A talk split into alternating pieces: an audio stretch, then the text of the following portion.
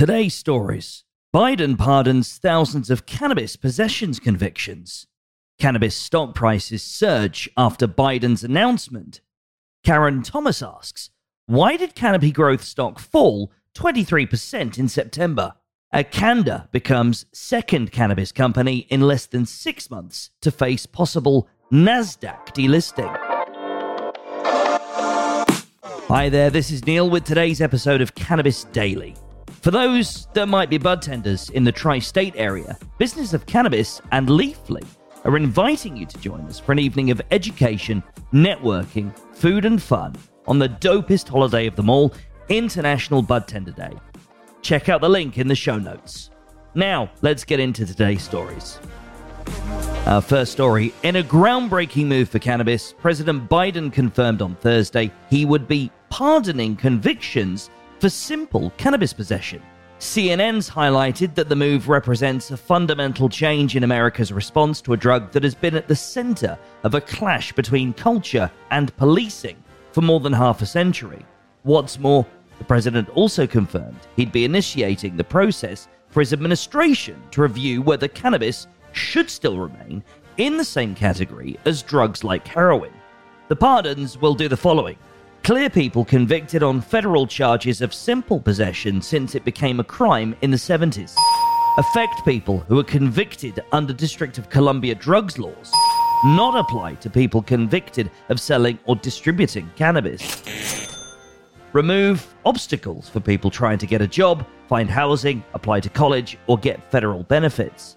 Biden stated sending people to jail for possessing marijuana has upended too many lives for conduct that is legal in many states.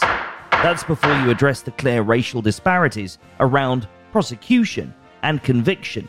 Today, we begin to right these wrongs. Our second story now. Reuters reports that shares of US listed cannabis growers and sellers surged on Thursday after President Joe Biden took executive action to change US policy on the drug.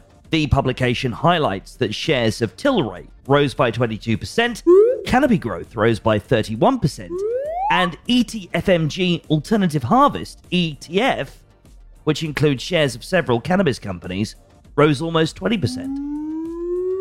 Cannabis shares have not seen such an increase since 2018, when they surged from massive retail investment on the back of Canada's legalization.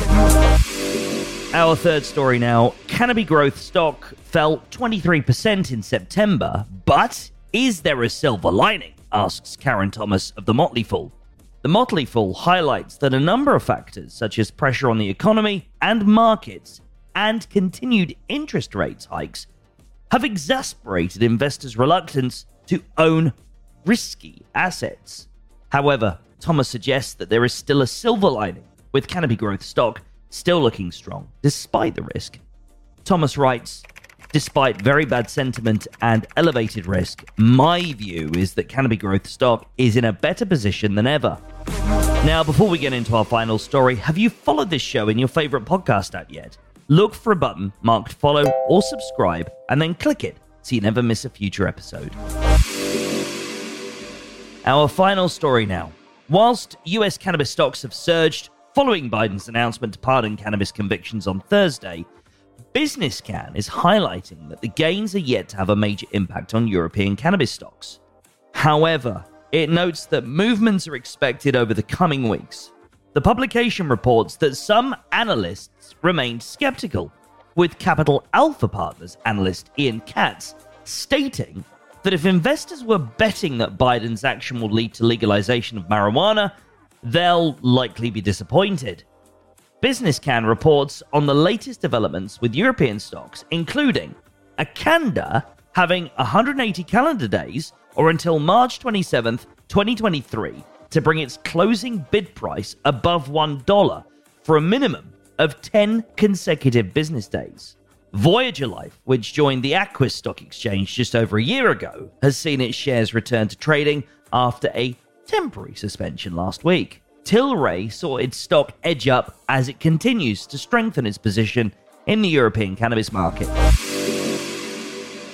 Well, those are the stories we're watching today. You can join 12,000 others and catch all these stories and more in your inbox every day at 7 a.m. with our Cannabis Daily newsletter. You'll find that at businessofcannabis.com. Thanks for listening, and I'll be back with you on Monday for another episode of Cannabis Daily.